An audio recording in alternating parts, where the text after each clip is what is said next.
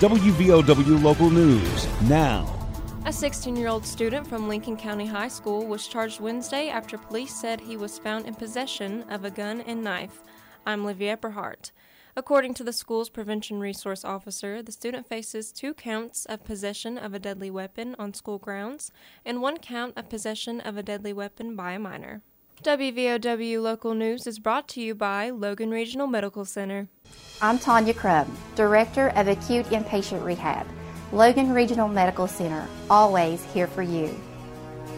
Hi, I'm Dr. Wright, surgical podiatrist from Logan Regional Medical Center, always here for you. I'm Romel Mitchell, Executive Secretary. Logan Regional Medical Center, always here for you. Thank you for trusting your care at Logan Regional Medical Center, always here for you. A Pontiac, Michigan man was arrested Tuesday for the possession of multiple drugs, according to the Logan County Sheriff's Department. The arrest occurred at Switzer when deputies took custody of 24 year old Devin Earl Matoyer after a K9 unit discovered an estimated 80,000 worth of drugs. The alleged drugs included 106 grams of suspected methamphetamine, 210 grams of suspected heroin, 36 grams of suspected fentanyl, 147 grams of marijuana, and 9 Percocet tablets. Officers also located a loaded 9mm handgun. Deputies say that Matoyer will face multiple charges. The Logan High School Theater Department presents the 25th annual Putnam County Spelling Bee this weekend. A comedic musical play, an eclectic group of students face the challenge of competing in a spelling bee when high hilarity ensues. Based on the book by Rachel Sheinkin and a musical score by William Finn, the 25th annual Putnam County Spelling Bee has won a Tony Award and the Drama Desk Award for Best Book. Showtime is 7:30 p.m. this Friday and Saturday night in the Phyllis Atkins Memorial Theater at Logan High School. Flu numbers in West Virginia are increasing in recent weeks despite flu season traditionally ending in early spring. Shannon McBee, the state epidemiologist for the Bureau of Health, told Metro News that 2.3% of visits to a doctor or urgent care statewide in the past week were attributed to influenza like illness.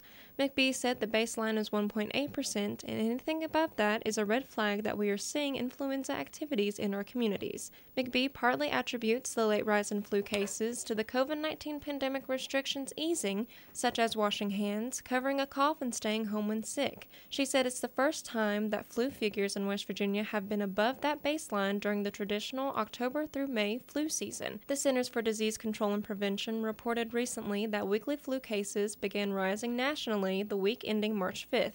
The CDC recommends the flu shot for everyone aged 6 months and older. The West Virginia Department of Health and Human Resources reported 107 new infections of COVID 19 Wednesday. According to the department's latest update, there are 263 active cases of the virus across the Mountain State. 25 additional deaths were reported in the department's latest update. According to the DHHR, 122 deaths in 2021 have been determined to not be the result of the coronavirus. The department announced Tuesday three deaths in 2020 were not COVID related and five duplicate deaths. The state's death toll now stands at 6,741 fatalities. Hospitalized patients for coronavirus stand at 127, with 34 patients in ICU and 19 requiring ventilators to breathe. The West Virginia State Police will be conducting a sobriety checkpoint this Thursday, April 7th. The checkpoint will take place between 6 o'clock and midnight at Deskins Addition. An alternative checkpoint has been designated as Route 73. According to a press release from Logan Detachment, the checkpoint's primary focus is DUI enforcement.